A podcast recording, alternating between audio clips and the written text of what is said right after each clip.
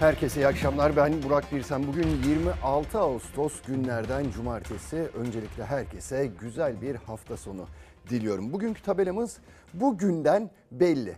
Hani olur ya böyle bazı şeyler önümüzdeki süreçe dair bazı şeyler bugünden bellidir. Üç aşağı beş yukarı tabii kesin bir şey söyleyemeyiz ama bugünden belli deriz. Şöyle olacak ya da böyle olacak deriz. Tabii bunun tam tersi yaşanan durumlar da oluyor. Hani bugünden bellidir ama görmezden gelenler de oluyor tabii gelecekte neler başımıza geleceğini. Onlardan bahsedeceğiz. Ekonomiden bolca bahsedeceğiz. Haberlerimiz var. Mesela çocuk sahibi olmak kolay mı? Zor mu? Ayrıca işte gelir adaletsizliğinden de bahsedeceğiz. Türkiye'de son birkaç yılda çok fazla arttı bu gelir adaletsizliği biliyorsunuz. Memurlarımızın ve emeklerimizin bir zam beklentisi var. Hükümette pazarlıklarda artık sona geliniyor. Ne olup ne biteceği belli olmak üzere konuşacağız ama önce acı haberimizi sizlerle paylaşalım. Pençe Kilit Operasyonu bölgesinden geldi maalesef bir şehidimiz var. 23 yaşındaydı şehidimiz. Sözleşmeli er Erkan Selçuk çatışmada şehit düştü.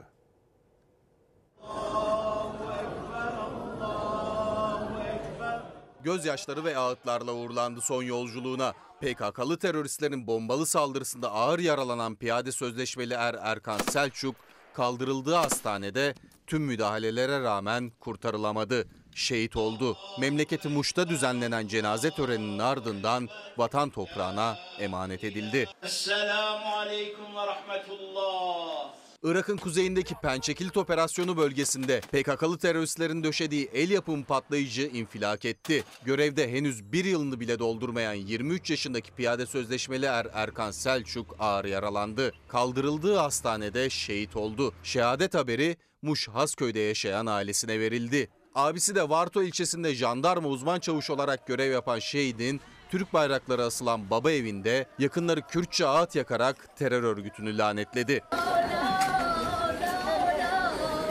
Ailesi Türk bayrağına sarılı tabuta ve fotoğrafına sarılarak veda etti şehide. Düzenlenen cenaze töreninin ardından 23 yaşındaki şehit piyade sözleşmeli er Erkan Selçuk son yolculuğuna uğurlandı. Hem yurt içi hem de sınır ötesinde terör operasyonları ise hız kesmiyor. Diyarbakır kırsalında tespit edilen 3 terörist etkisiz hale getirildi. 5 kişi gözaltına alındı. Şehrimize Allah'tan rahmet yakınlarına da başsağlığı diliyoruz bir kez daha. Ve şimdi bir başka noktaya gideceğiz. Neresi? Malazgirt'e gideceğiz. 952 yıl önce Bugün Malazgirt'te büyük bir zafer kazanıldı. Hani o zaferi ne diye biliyoruz? Türklere Anadolu'nun kapısını açan zafer olarak da biliyoruz. Ve Sayın Cumhurbaşkanı her yıl görkemli bir şekilde kutluyor bu Mal Malazgirt zaferini. Yine kutladı. Cumhur İttifakı ortakları da oradaydı ve şu mesajı verdi Malazgirt'in yıl dönümünde. Seçime dair önemli mesajlar verdi.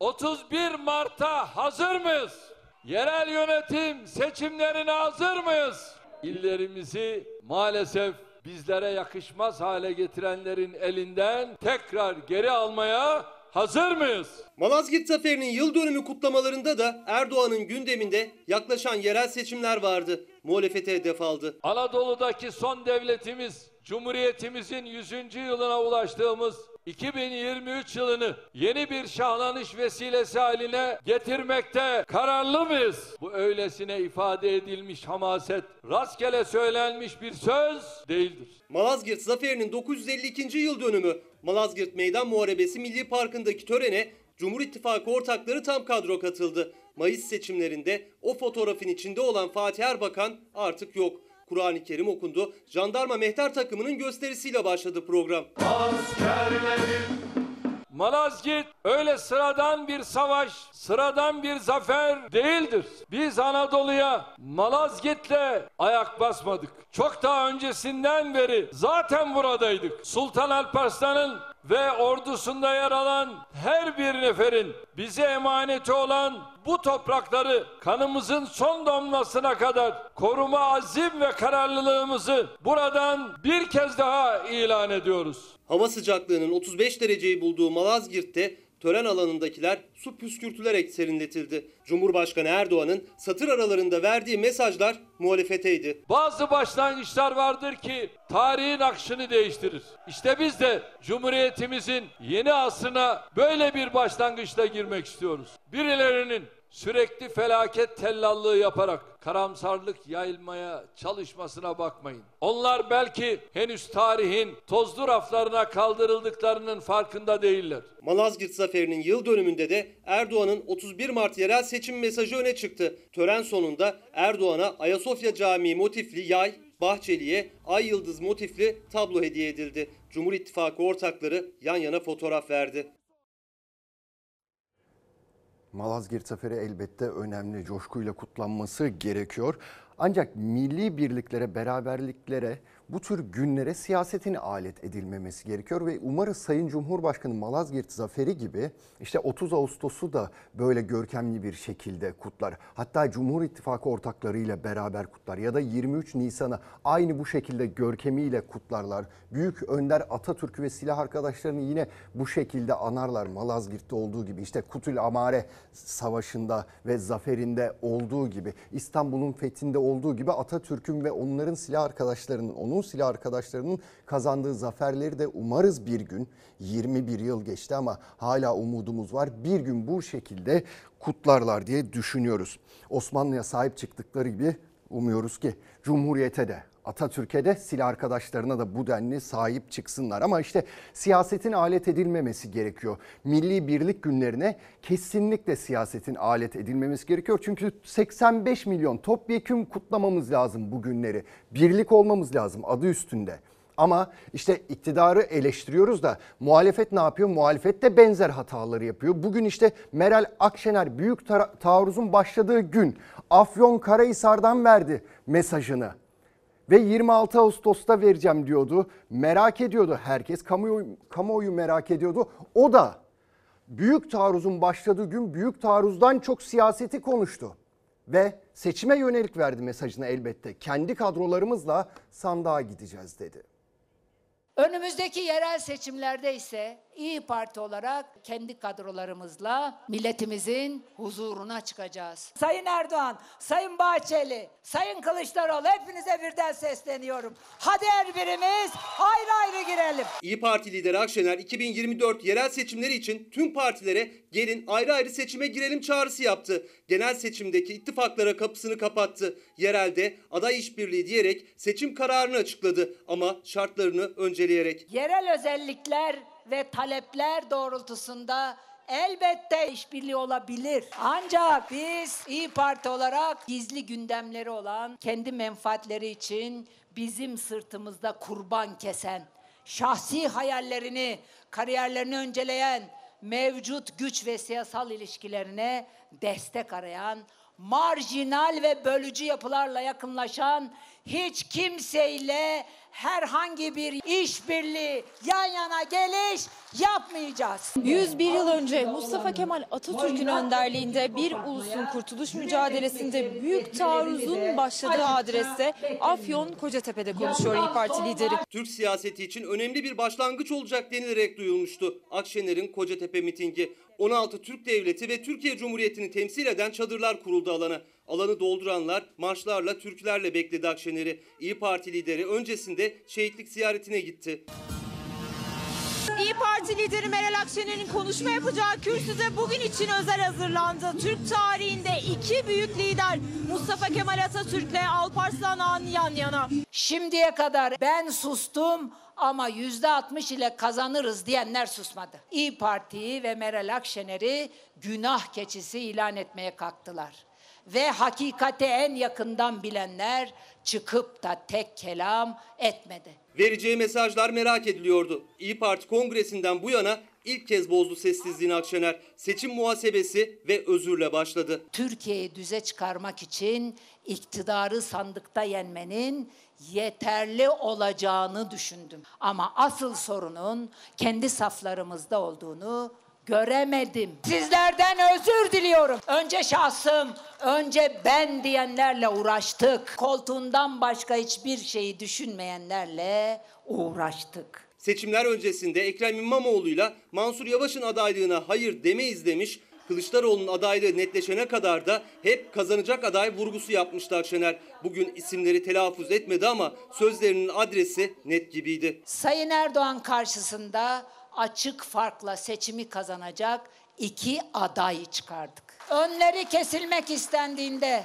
yardımlarına koştum. Yanlarında durdum ama onları paçalarından tutup aşağı çekenlere engel olamadım. Sizlerden özür diliyorum. İyi Parti'ye ve kendisine dönük seçim sonrası eleştirilere yanıt verdi. Kazanmak için her şeyi yaptım dedi. İmamoğlu ve Yavaş'a da sitem etti. Ben milletimizin umudunu bağladığı bu iki arkadaşımızın milletimizin bu tarihi çağrısına kulak vereceklerini düşündüm. Ama maalesef yanıldım. Onlara bu ateşten gömleği giydiremediğim için herkesten özür diliyorum. Yerel seçimler için yol haritasını Kocatepe'den açıkladı Akşener. Artık ittifak yok. Yerelde işbirliği olabilir. Seçimlerden dersimizi çıkarttık dedi. Yeter ki Türkiye kazansın diye her türlü fedakarlığı yapacağız.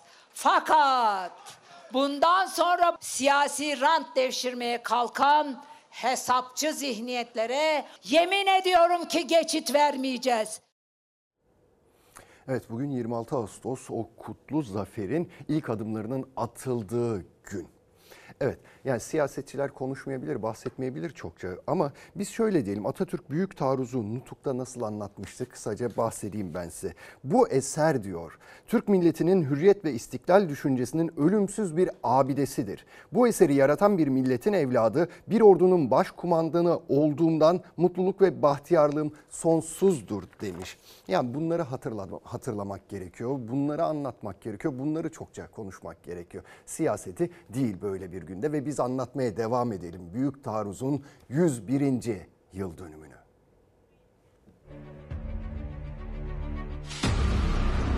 Tarih 26 Ağustos 1922.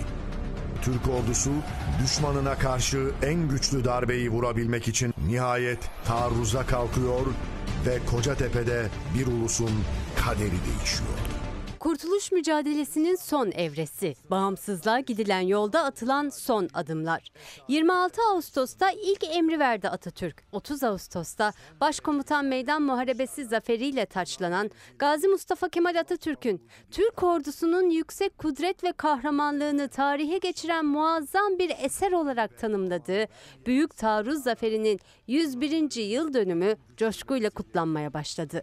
Yüreği vatan aşkıyla dolu kahramanları Büyük Taarruz'un ilk günü olan 26 Ağustos'ta adlarını tarihe gururla yazdırdılar.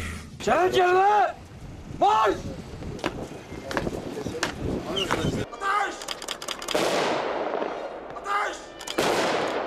Tarih 26 Ağustos 1922. Afyon Kocatepe'de gün doğarken saat sabah 5'te birbiri ardına top atışları yükseldi.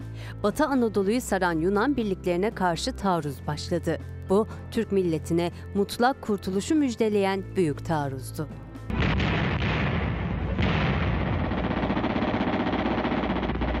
...101 yıl sonra da taarruzun başlangıcını ve büyük zaferi anmak isteyenler Afyon'da bir araya geldi. Mustafa Kemal'in gece geç saatlerde Kocatepe'ye çıkışını temsilen zafer yürüyüşü düzenlendi. Atatürk'ün önderliğinde Kocatepe'den başlayarak İzmir'e doğru gidilen her noktada kahraman şehitler anıldı. Şehitliklere karanfiller bırakıldı, dualar okundu. Büyük taarruz kutlamaları Türkiye'nin farklı illerinde 30 Ağustos Zafer Bayramı'na kadar sürecek.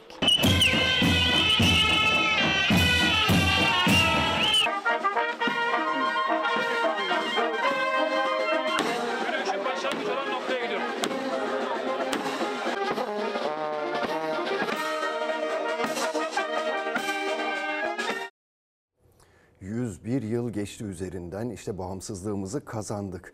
O gün bağımsızlığımızı kazandık ancak bağımsızlık sadece savaşla kazanılmıyor biliyorsunuz. Ekonomik anlamda da bağımsızlığınızı kazanmanız lazım. Orada da gerçekten o dönem çok büyük bir savaş vermişti. Ulu Önder Mustafa Kemal Atatürk ve Türkiye Cumhuriyeti Devleti'ne ekonomik anlamda da bağımsızlığını kazandırmıştı yaptığı atılımlarla, devrimlerle. Ama bugün geldiğimiz nokta 100 yıl sonra bugün geldiğimiz noktaya baktığımız zaman görüyoruz ki ekonomik anlamda bağımsız bir Türkiye yok maalesef. Maalesef yok. İşte hala daha biz bambaşka dünyanın tam tersi işleri yapmaya devam ediyoruz. Başka başka şeyleri konuşup tartışıp duruyoruz ve her geçen gün ekonomik bağımsızlık anlamında kötüye gidiyoruz. İşte en son Merkez Bankası bir adım attı. Piyasaları bir nebze heyecanlandırdı da tek başına faiz artırımı gerçekten bu ülke için yeterli mi değil mi? enflasyonla mücadele edeceğiz diye başladıkları her cümle dönüp dolaşıp ama tüm faturayı da millete keseceğiz diye bitiyor. Enflasyonu vatandaşımızın günlük hayatından çıkaracağız. Biraz daha sabırlı olmalarını bekliyoruz. Benim hafsalam almıyor. Ha domates nasıl 40 liraya çıkar ya? Çıktı. Faiz tıkır tıkır tıkır artmaya başladı. Düşmüşüne çıktı. Merkez Bankası faiz artışıyla enflasyonu dizginleme adımları atarken iktidar hayat pahalılığını düşürmek için sabır isterken muhalefetin eleştiri dozu arttı. Saadet Partisi ekonomiden tek anladıkları faiz vergi dedi. Erdoğan faizin yasaklanmış olduğunu, faizin kesinlikle artmayacağını iddia ediyordu. İflas etti. Bu kardeşiniz bu görevde olduğu sürece faiz her geçen ay inmeye devam edecek. Yıllarca faiz sebep, enflasyon sonuç diye diye ekonomiyi bu hale bu iktidar getirdi. Kaç bakan, kaç başkan, kaç bürokrat harcadılar yine de beceremediler. Ekonomiyi düzeltmeyi beceremediler diye oklarını iktidara çeviren Akşener yeni ekonomi yönetimine seslendi. Siz Türk milletine karşı sorumlusunuz. Doğruları daha fazla vakit kaybetmeden yapın. Vergileri orta ve dar gelir grupları için değil, kodamanlarınızın cebinden alın, cebinden alın. Türkiye'nin rasyonel bir zemine dönme dışında bir seçeneği kalmamıştır. Mehmet Şimşek rasyonel politikalara dönmekten başka çare kalmadı diyerek göreve başlamıştı. 3 ay geçti. Muhalefet ortada yeni bir vitrin var ama program yok diye iktidarı eleştirirken KKM eleştiriler listesinde başı çekti. 717 milyar lira kur korumalı mevduat sahiplerine ödenen para faiz. Bunun hesabını Nurettin Nebati mi verecek, Şahap Kavcıoğlu mu verecek?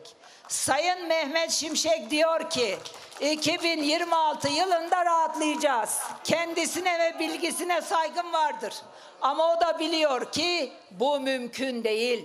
Çünkü servet transferi tam gaz devam ediyor. Ölmüş atı kamçılamanın kimseye bir faydası olmaz. Bunların kendi koltuklarını korumak dışında hiçbir gündemleri yoktur. 21 yıldır iktidardalar. Bunlar ölmüş. Ruhlarına Fatih okumak icap eder aslında.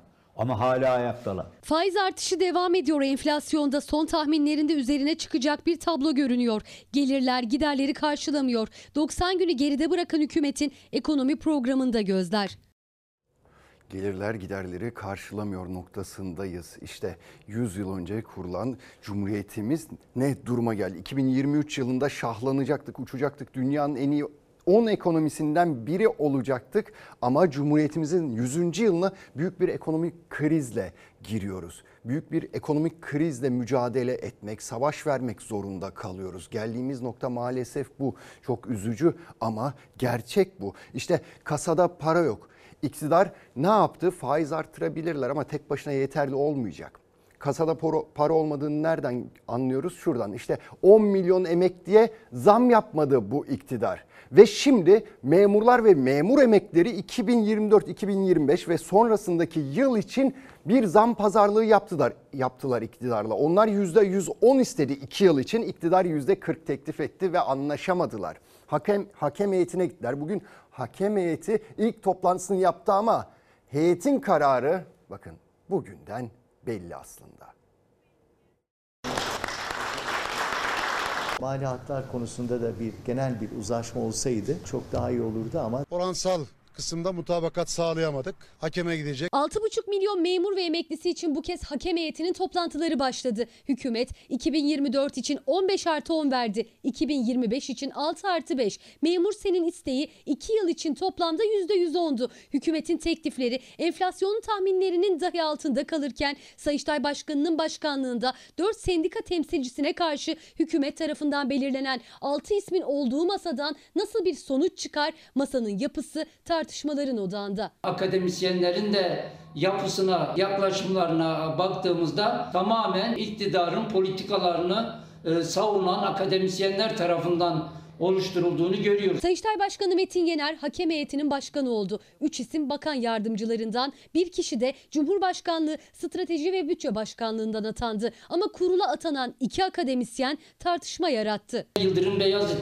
Üniversitesi'nden hakem kuruluna gelen akademisyenin de e, Sayın Erdoğan'ın elini öperek ona biat ettiği bir e, yapı, yaklaşım içerisinde. Profesör Doktor Fatih Uşan Ankara Yıldırım Beyazıt Üniversitesi'nde akademisyen 2015'te hukuk fakültesi dekanı olduğu dönemde Cumhurbaşkanına Fahri Doktora ünvanı verilirken el öpmek için hamle yaptığı ama Erdoğan tarafından engellendiği görüntülerle gündeme gelmişti. Sakarya Üniversitesi'nden gelen akademisyenin de Cumhur İttifakı'nın ekonomik politikalarını öven makalelerin olduğunu e, görüyoruz. İnşallah bu seçimleri Cumhurbaşkanımız ve AK Partimiz açık ara önce kazanacak. Akademisyen Fatih Yardımcıoğlu da son seçimlerde AK Parti'den milletvekili aday adayıydı. O dönemde yazdığı bir makalede ise AK Parti refah artışını kitlelerin hissetmesini sağlama konusunda Türkiye Cumhuriyeti tarihi boyunca açık ara en başarılı iktidar olmuştur ifadesini kullanmıştı. Şimdi gözler memurların kırmızı çizgisi olan refah payı talebine karşı alacağı tavra çevrildi. Sayın Cumhurbaşkanımızın refah payı vereceğiz vaadi seçim beyannamesinde kapı gibi duruyor. Bu rakamları biz müzakere edilebilir dahi görmüyoruz. Her gün düzenli toplantı yapacak hakem heyetinin masasında memurların enflasyona karşı 6 ay değil 3'er aylık zam yapılsın, en az 7650 liralık kira yardımı, büyümeden verilecek refah payı, verginin %15'e sabitlenmesi ve memur senin 2 yıl için istediği %110'luk talebi var. Ancak sendikalar hakem heyetinden bugüne kadar çıkan kararların gölgesinde umutsuz. Sadece bu 4 yılı kapsayan kararlardan sadece 2012'de iktidarın vermiş olduğu teklifi 0.5 oranında arttırdı. Toplam memur senin taleplerinin yarı oranında kararların çıktığını görüyoruz. Yaşanacaklığın bir göstergesi. Süreç 31 Ağustos'a kadar devam edecek. Hakem heyeti hükümetin teklifinin altında ya da üstünde bir zam oranına da karar verebilir ya da hükümetin son teklifini olduğu gibi de kabul edebilir. Sağlık Emekçileri Sendikası kararları kanun hükmünde olan hakem heyetinin en düşük memur emeklisi maaşlarında düzenleme yapabileceğini söylüyor ve maaşın en az 19 bin liraya yükselmesini istiyor. Hakem heyeti sizce ne yapar? Şimdi dördü iktidarı temsil ediyor. Dördü sendikaları temsil ediyor. İki tane de akademisyen var. Gördünüz işte o akademisyenleri. Biri zamanda AK Parti'den aday adayı olmuş. Diğeri Cumhurbaşkanı'nın elini öpmeye çalışmış. Yani bildiğiniz akademisyen gibi akademisyenler. Ne yaparlar? İşte bugünden belli. Hiçbir şey yapamazlar. İktidar yüzde 40 verdi. Taş çatlasın yüzde 44-45 verirler. Ben ona da ihtimal pek fazla vermiyorum. Ama olan işte sabit gelirliye oluyor. Memura oluyor, emekliye oluyor, işçiye oluyor. Ama gerçekten bu memleket yaşanası bir memleket. Hani biraz huzuru olsa, biraz para pulu olsa, yönetenler biraz daha akılcı politikaları izleseler yaşanası memlekette işte geçmişteki gözleri ışıldayan Maliye Bakanı Sayın Nebati onun öyle olmadığını, daha doğrusu belli bir kesim için olmadığını söylemişti bize. Yeni politikamız dedi, dar gelirler için değil dedi, zenginler için demişti. İhracatçılar için. Vallahi öyleymiş. Gerçekten de onu yarattılar ülkede. Büyük bir gelir farkı yarattılar. İşte bu ülkenin sefasını çek, sefasını süren yüzde onluk bir kesim yarattı bu iktidar. Cefasını çekense yüzde doksanlık kesim. Emeklerini bir sermayedara kiraya vererek karşılığında maaş veya yevmiye sahibi olan kişiler. Gelirleri sabit olduğu için enflasyondan en çok etkilenen grup bu grup. Enflasyonun ilk mağdurları, en büyük mağdurları enflasyonun bedelini bu grup ödedi. Şimdi enflasyonunla mücadelenin bedelini de yine aynı grup %85-90'lık bu grup ödeyecek. Toplam nüfusumuzun %70'i. Seçimden önce yeni ekonomi modelinin çözüm olmadığı yüksek enflasyonla geçim mücadelesi verdiler. Seçimden sonra bu kez rasyonalist adımlarla yüksek faizle ve yine hala enflasyonla mücadele ediyorlar. Bu ekonomik mücadelede en çok yorulanlar sabit gelirliler. Alın terini maaş olarak alan ve başka hiçbir geliri olmayanların Türkiye'deki oranı %70. %70 sabit ücretliler enflasyonun birebir muhatabıydı, birebir mağduruydu. Alım güçlerini kaybettiler. Esnaf da aynı zamanda bu işten etkilendi çünkü müşterisinde para yok. Enflasyondan zaten bunalan bu grup şimdi enflasyonla mücadele programının da mağduru. Seçimlerden sonra Hazine ve Maliye Bakanlığı Mehmet Şimşek'e emanet edildi. Merkez Bankası'nda ise Hafize Gaye Erkan göreve geldi. Hedef enflasyonu düşürmekti, seçenek faizi yükseltmek ve Haziran'da faiz yukarı yönlü harekete başladı. %8,5'ten %15'e çıkarıldı politika faizi. İlk etapta enflasyonda düşüş görüldü. İkinci faiz artırımıyla %17,5'e çıktı faiz ama enflasyon seçim öncesini bile geçti. Temmuz'da yıllık %47,83 oldu. Ağustos ayı enflasyonu henüz açıklanmadı ama faiz rekor seviyede %25'e yükseltildi. Bu faizin bu şekilde hızlı artması eşittir sanayide çarkların yavaşlaması. Bunun sonucu olarak istihdamın azalması, işsizliğin artması olarak karşımıza çıkacak. İşsizlik düştüğü yeri yakacak. Faizi arttırıyorsak eğer bütçe olanaklarını bu grubun refahını daha fazla kaybetmemesi için kullanmalıyız. Yani vergiyi bu grubun sırtından almalıyız. Adil olan enflasyon döneminde büyüyen bu grubun vergilendirilmesiydi. Kim bunlar?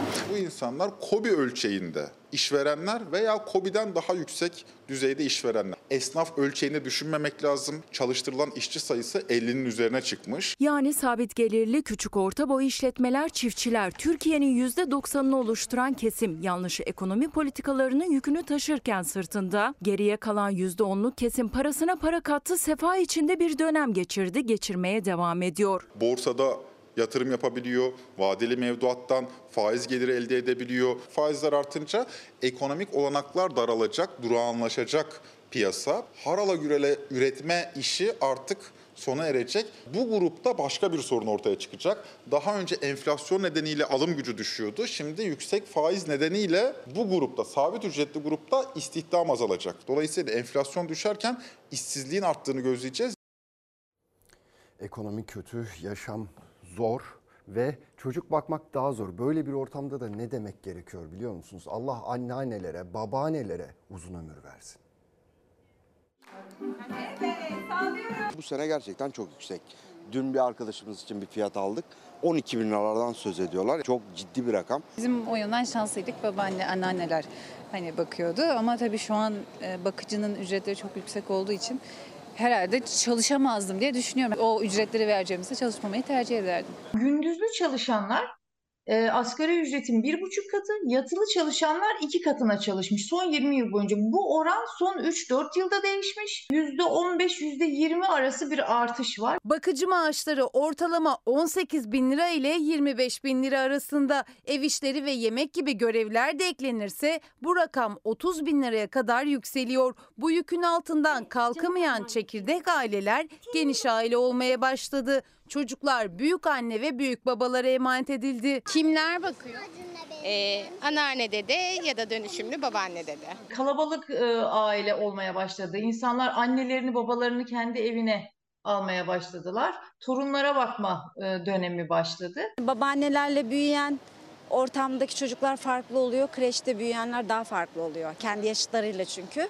Önceki yıllarda bakıcı maaşı asgari ücretin %50 fazlası olarak belirleniyordu. Artık %65 fazlasına yükseldi. Orta sınıf bir aile için ödenmesi neredeyse imkansız olan bu bedel bakıcı içinse aslında geçinmek için ihtiyaç. Çünkü herkes gibi bakıcıların da yaşam maliyetlerinde artış var. Çünkü bir e, elemanın da oturduğu ev 10 bin lirayı geçti kirası. İstanbul'da çalışmaya, yaşamaya devam edebilmesi için en az 10 bin, 12 bin liralık bir ev tutabilmesi lazım ki e, bizim evimize gelip çocuklarımıza bakabilsin. Doğal olarak maaşlar biraz da o yüzden yüksek. Yani aslında ekonomiyle alakalı tamamen. Bana diyorlar niye ikinciyi düşünmüyor musunuz? Nasıl hangi ekonomiyle düşüneceğim?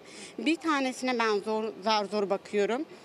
Ee, hani e, başkanımız diyor ya en az üç tane çocuk. Acaba üç tane çocuğa bakacak imkanı sağlıyor mu? Bu miktarı gerçekten iş adamı, iş kadını e, olmamız gerekiyor karşılayabilmek için. Benim e, normal karı koca öğretmen müşterilerim, ailelerim bile vardı e, çocuklarına baktıran. Fakat şu anda ailelerimiz tamamen üst düzeylerden oluşuyor. Peki o öğretmen anne babanın çocuğu ne oldu? İşten ayrıldı anneler ya da e, anneanne, babaanne, hala, teyzeye başvuruldu ya da komşu Ayşe teyze, komşu Fatma ablaya emanet edildi çocuklar. Bakıcı maliyetlerini karşılayamayan, çocuğunu emanet edebileceği bir yakını da olmayanlar içinse son çare çocuğu daha düşük bir ücret karşılığında komşu evine emanet etmek. Hatta bakıcılar bile çalışabilmek için çocuklarını komşuya bırakıyor. Çünkü mevcut ekonomik koşullarda çalışma hayatından kopma lüksü yok. Bizim bakıcılarımızın arasından da bunu yapan var.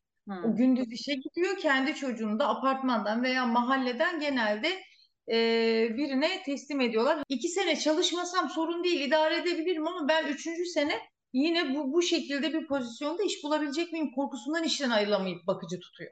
Hepsi zincirleme ekonomik sorunlarla alakalı aslında. Evet Pelin Hanım yazmış şöyle demiş bugünden belli her gün bir önceki günden daha zor ama kış daha da zor geçecek demiş. Aslında bir fotoğraf çekiyor kendisi. Öyle de görünüyor gerçekten her anlamda zor geçecek gibi ama hala daha bizi yönetenler başka başka işlerle uğraşabiliyorlar. İşte eğitime değineceğiz şimdi. Eğitimde o kadar büyük sorunlar var ki öğrencilerin sorunları var öğretmenlerin sorunları var. Milli Eğitim Bakanı beyaz önlük giysin dedi öğretmenlere. Yahu Şaka gibi. Ya öğretmenin sorunu beyaz önlük mü gerçekten? Öğretmen arkadaşlarımızın e, okullarda bir eğitimciye, bir öğretmene yakışır şekilde giyinmesi açısından beyaz önlük uygulamasının yine valiliklerimizce teşvik edilmesini arzu ediyoruz. Bunu da genelgemizde zikrettik. Bu ülkenin öğretmenleri nasıl giyineceklerini çok çok iyi bilirler. Önlükle e, bu sorunları örtemeyeceklerdir. Bu yalnızca gerçeği saptırmak, yeni suni gündemler oluşturmak. Türkiye sorunları çok ama hangi birinden bahsedelim ki? Çok sorunları var. Önlük konuşacak bir konu değil bir kez yani. Başka konumuz yok mu ki önlük konuşacağız yani? Öğretmenler bin bir dertle boğuşurken yeni eğitim öğretim yılı için genelge hazırladı Milli Eğitim Bakanlığı. 11. maddesi öğretmenlerin önlük giymesinin teşvik edilmesi talimatını veriyordu. Hem veliler hem de eğitimciler talimata tepki gösterdi. Bence giymesin. Ya ben de bede, beden eğitimi öğretmenliği bölümü mezunuyum. Daha daha önemli sorunları var. Ben de mesela iş arıyorum şu anda. İş bulamıyorum. Yani tartışması gereken başka sorunlar var. Yani umarım çözülür. Giyim kuşam şu an çok önemli olmadığını düşünüyorum. Sözleşmeli öğretmenlerin de dertleri var duyuyoruz. Bir sürü sıkıntı varken şu an hiç önlük konu değil. Derse girdiğinde faturalarını düşünen, ev kirasını düşünen öğretmen önlük giyerek mi rol model olacakmış? Aslında bu gerçeği saptırmak demek. Bu talimatı yayınlayanlar eğitimden bir haber, okullardan bir haber, öğrencilerden bir haber, öğretmenlerin sorunlarından ve taleplerinden gerçekten bir haber olduklarını gösteriyorlar aslında. Eğitim İş Genel Başkanı Kadem Özbay asıl sorunların üzeri örtülmek isteniyor diyerek gösterdi tepkisini. Önlük genelgesinin öğretmenleri tek tipleştireceğini savunarak öğretmenlerin asıl sorunlarını sıraladı. Öğretmenin bugün sorunu ödeyemediği faturalar, ödeyemediği ev kirası, bakanlığa ve milli eğitime yakışmayan bir tavır içerisindeler. Öğretmeni beyaz önlük giysin mi giymesin mi giymesin. E, Gerek yok ki böyle bir şeye. Giyebilirler. Bir sakıncası var mı giymelerinin? Benim için kıyafet hiç önemli değil, öğrettikleri önemli. Veliler ve öğrencilerse öğretmenin ne giydiğinden çok nasıl eğitim verdiğiyle ilgileniyor. Eğitim İş Sendikası Genel Başkanı Kadem Özbay'a göre bu talimat daha büyük sorunlara yol açabilir. Öğretmenin kıyafetine de karışacağını gösteriyor. Yani aslında yine kendi e, anlayışlarında bir e, dayatmayı da görüyoruz. Bazı liyakatsız yöneticilerinin eğitimcilerin ve öğretmenlerin kıyafetlerine karışma hadsizliğinin önünü açabilecektir. Bu anlamda da çok tehlikelidir. Öğretmenlerin kıyafetle uğraşmaktan vazgeçsinler. Hafta içi Çanakkale alevlere teslim olmuştu. Bir iddia var, çarpıcı bir iddia. Rant uğruna mı yakıldı?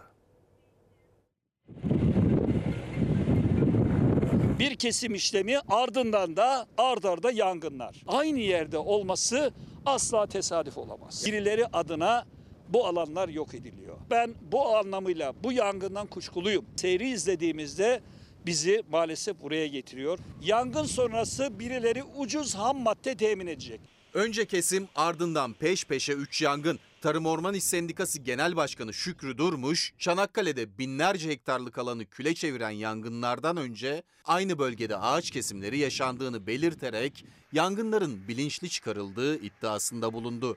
Tam 6 Şubat'ın bir gün sonrası yani 7 Şubat günü bu yangının ilk çıkış noktasının hemen 100 metre yukarısında 725 dönümlük bir alan tıraşlandı. Orada 50 bine yakın ağaç kesildi. 22 Ağustos'ta ancak termal kameralarla fark edilebilen küçük bir yangın Çanakkale'nin ormanlarını sardı. 48 saat sonra kontrol altına alınabildi alevler. 4000 hektardan fazla alan küle döndü. Temmuz ayında aynı bölgede iki orman yangını daha yaşanmıştı. 6 ay önce ise ağaç kesimleri. Tarım Orman İş Sendikası'nın iddiasına göre yangınların çıktığı alanda 6 Şubat depremlerinden sadece bir gün sonra 50 bin ağaç kesilmişti. Boğazı gören işte görüyorsunuz karşı tarafta alabildiğine güzelliğiyle o boğaz manzarası var. Bu bir tesadüf mü? Radar mevkiinde de bir alan kesildi. Bu bir tesadüf mü? Tarım Orman İş Sendikası Genel Başkanı küle dönen bölgenin manzarası nedeniyle ranta açılabileceğini öne sürdü. Durmuş'un iddiasına göre yanan ağaçlar da ahşap işleme şirketlerine normal değerinin altında fiyatlarla satılıyor. Bunun gövdesine hiçbir şey olmuyor. Bir değer kaybı söz konusu değil. Bu tomruk ağaç aynı zamanda bir ekonomik değerdir. Bu ağacı piyasa bedeli bugün kesilip tomruk olarak sunulduğunda 4 bin ile 5 bin lira arasında ihaleye girer. 16 Temmuz'da çıkan yangındaki Evet. ağaçlar ne oldu? Kamyonların yanık malzemeyi hatta İzmir Bergama'ya kadar taşıdıklarının mobese görüntüleri var. Yanmış olsa dahi tahsise verilirse 100 lira 200 lira işte Manavgat'ta gördük 60 liraya metrekübünü verdiler. El altından satılıyor, peşkeş çekiliyor. 2021 yılında Ege ve Akdeniz'de yaşanan ve günlerce süren yangınlarda da yine değerinin çok altında satılmıştı ağaçlar. Tarım Orman İş Sendikası hem yangınlar hem de ağaçların satışıyla ilgili suç duyurusunda bulunmaya hazırlanıyor. Ağaçlar ölüyor ama gövde yanmıyor. Dolayısıyla yangın sonrası bu alan hemen ihale edecek. Birilerine verilecek suç duyurusunda bulunacağız ve sonuna kadar da takipsiz olacağız. Sözler de tutulmuyor. Cumhurbaşkanı 84 lira demişti fındık için ama tüccar fındığı 75'e alıyor. Öyle tek tek emek ediyorum. Ha böyle göster bu emeklerimizi. Karşılığını alabiliyor mu peki? Nerede alacak? Yok. Karadeniz'de fındıklar toplandı. Çiftçi satmaya başlayacak. Serbest piyasada fiyat 75 liraya düştü. Paraya acil ihtiyaç duyan Toprak Mahsulleri Ofisi'nin randevusunu bekleyemeyecek durumda olanlar ürününü açıklanan fiyatın neredeyse 10 lira altına satmak zorunda kalıyor. Bir yıl bununla geçinecek bu vatandaş. Bununla düğün yapacak, bununla çocuğuna okul masrafını giderecek. Cumhurbaşkanı üretici bahçeye girdikten sonra 7 Ağustos'ta fındık fiyatlarını açıkladı. Giresun kalitede 84, Levant kalitede 82,5 lira oldu fiyat. Ama enteresan, piyasada fındık 75 lira. Eğer siz taban fiyat diye bir fiyat açıklıyorsanız bunun altında nasıl fiyat oluşuyor? Güneşin altında bu sıcakta yana yana topladık. Hakkımızın karşılığını yani alamadık. hakkımızın karşılığını alamadık. Hiçbir şey de alamıyoruz zaten. Toprak Mahsulleri Ofisi yani fındığı alacak olan kurum sadece 3 tane orduda alım ofisi açmış. Yani 3 tane. Yani ordunun 19 ilçesi var. Sadece 3 tane ofis açıyor. Niye? Çünkü fındık daha ucuza gitsin tüccara satılsın diye. Hocam bu sene fındık yok zaten. Ha evet bir de o var değil mi? Üreticiye sahip çıksın. Bütün yıl borçlarını ödeyebilmek için fındık mevsimini bekleyen Karadenizli, Toprak Mahsulleri Ofisi'nin randevusunu bekleyecek durumda değil. Acil ihtiyaçlarını giderebilmek için ilk ürünlerini tüccara satanlar, açıklanan fiyatın yaklaşık 10 lira altında fındığını sattı. Geçen yılki fındık fiyatıyla 13 ekmek alınıyordu. Şimdi 11 ekmek alınıyor. Ben hesap ettim. Ortalama bir üreticinin 2 ton fındığı olsa 2250 ekmeğini çaldınız. CHP Ordu Milletvekili Mustafa Adıgüzel, üretici birlikleriyle siyasetin iç içe girdiğini iddia ederek çiftçinin kaderine terk edildiğini söyledi. Fındık Üretici Birliği, Fisko Birlik. Başında kim var? Lütfü Bayraktar. Peki Lütfü Bayraktar aynı zamanda kim? AKP Sakarya Milletvekili. Yani üretici birliği ile hükümet aynı elden yönetiliyor. Nasıl oluyor bu iş? Evet birileri zengin oluyor ama üreten zengin olmuyor. İşte fındıkta da Cumhurbaşkanı 84 liraya alacağız demişti. Alan yok tüccara mahkum ediliyor ve 75 lira bu ordu fındığı. Zonguldak'a giderseniz eğer tüccar 70 liradan alıyor fındığı daha da aşağıya çekiyorlar. Yani nerede verilen sözler. Bir izleyicimiz demiş ki bugünden belli ki özel eğitim ve rehabilitasyon merkezlerinde çalışan eğitimciler çocuk bakıcısı kadar bile maaş alamıyor. Değersizleştiriliyor. Asgari ücrete mahkum ediliyor. Özlük hakları gasp ediliyor demiş izleyicimiz. İzleyicimiz çok haklı bir serzeniş gerçekten de. Şimdi SMA'lı hastalarımıza da bir bakacağız. Devletten yardım istiyorlar. Yaşamak istiyorlar özetle. Yaşamak istiyorlar. Sağlık Bakanı da SMA için teşhisi koydu. Tamam da sonuç tedavi o yok işte. Bu ilacın etkinliği erken dönemde verildiğinde ancak mümkün. Kimi 3 ay, kimi 6 ay olarak uygulayan ülkelerimiz var. Evladım bir haftalıkken tanı aldı. Ve bu açıklamalar yapılırken yurt dışında yıllardır uygulamada olan e, bu tedavi halen ülkemize gelmedi. SMA hastalarının yurt dışında ortalama 2,5 milyon dolara mal olan gen tedavisinin erken dönem teşhis alan SMA'lı bebekler için önemini Sağlık Bakanı Fahrettin Koca da ilaç erken dönemde verildiğinde tedavi mümkün diyerek doğruladı. Ancak SGK Türkiye'de bu tedaviyi karşılamadığı için birçok bebek erken tanı konsa da gen tedavisi şansını kaybediyor. Solunum sıkıntısı başladıktan sonra bu ilacın bir etkisinin olmadığını biliyoruz. Fakat maalesef ülkemizde 2017 yılından beri uygulamakta olan mevcut ilaç tedavisini vaktiyle veremiyoruz. Veya yurt dışında son 3 yıldır uygulanan gen tedavisini ülkemize getiremiyoruz. Yani hastalarımızı tespit etmekte hızlıyken maalesef bu çocuklarımızı tedavi etmekte sınıfta kalıyoruz. Benim evladım bir haftalıkken tanı aldığında o zaman bu ilacı alsaydı benim evladım kurtulacaktı. Şimdi herhangi kaybı yaşamayacaktı. O bebeklerden sadece biri 11 aylık Azer Kaplan topuk kanıyla sadece bir haftalıkken SMA teşhisi aldı. Bu ilacın etkinliği erken dönemde verildiğinde ancak mümkün. Azer'e tanı kondu ancak hala tedavi olamadı. Yurt dışındaki gen tedavisine ulaşabilmek için kampanya başlattı ailesi. Ancak hala gereken para toplanamadı. Geçen sürede Azer bebek 11 aylık oldu. Kasları erimeye başladı. Şu an 5 cihaza bağlı bir şekilde yaşam mücadelesi veriyor. Azer gibi onlarca bebek aynı durumda zamanla yarışıyorlar. SMA'lı bebeklerin aileleri bir an önce ilaca kavuşmayı beklerken Sağlık Bakanı Koca firma ile görüşmelerin devam ettiğini söyledi. Biz firmayla görüşüyoruz. Biz çocuklarımız için her şeyi yaparız ama biz firmaya mahkum olamayız. Kastedilen e, mevcut tedaviyi Türkiye'ye ithal etmek mi? Yoksa Türkiye'de kendi nadir hastalıklar tedavi merkezimizi kurarak kendi ilaçlarımızı üretmek mi? Şayet biz Türkiye olarak kendi ilaçlarımızı üretecek isek bir e, ilacın klinik deneme aşamasından onay sürecinin tamamlanmasına dek geçen sürecinin minimum 7 yıl olduğunu bilmekte fayda var. Öte yandan SMA hastaları çocuklarımız zamanla yarışıyor. Onların hayatında değil yıllar, ayların, günlerin önemi var. Bir sürücü polisten kaçmak istedi, canından oldu.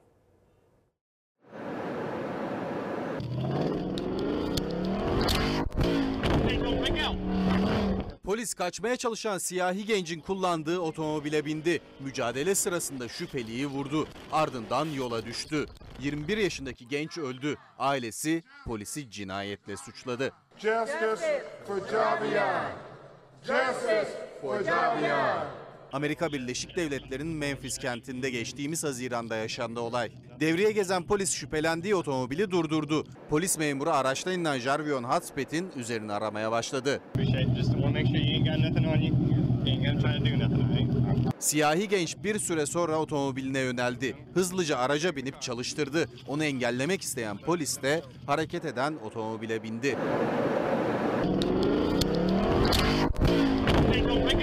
Polis memuru yaklaşık 100 metre sonra araçtan yola düştü. Düşmeden önce ise silahıyla 21 yaşındaki Haspet'i vurdu. Yaralanan genç hayatını kaybetti. Bu görüntüler gencin ailesi ve avukatlarının baskıları sonrasında yayınlandı. Ancak yayınlanan görüntülerde polisin siyahi genci vurma anının olmaması kafaları karıştırdı. That was your son?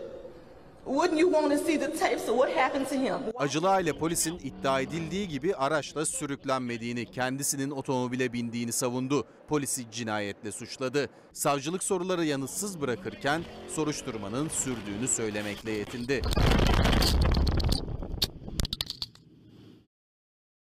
Reklama gidiyoruz. Ana Haber Bülteni'nin burada sonuna geldik. Yarın akşam saat 19'da buluşacağız elbette ama buluşuncaya dek umarım yüzünüzü güldüren güzel haberler alırsınız. Hoşçakalın. Her köşesi cennetin ezilir yerler için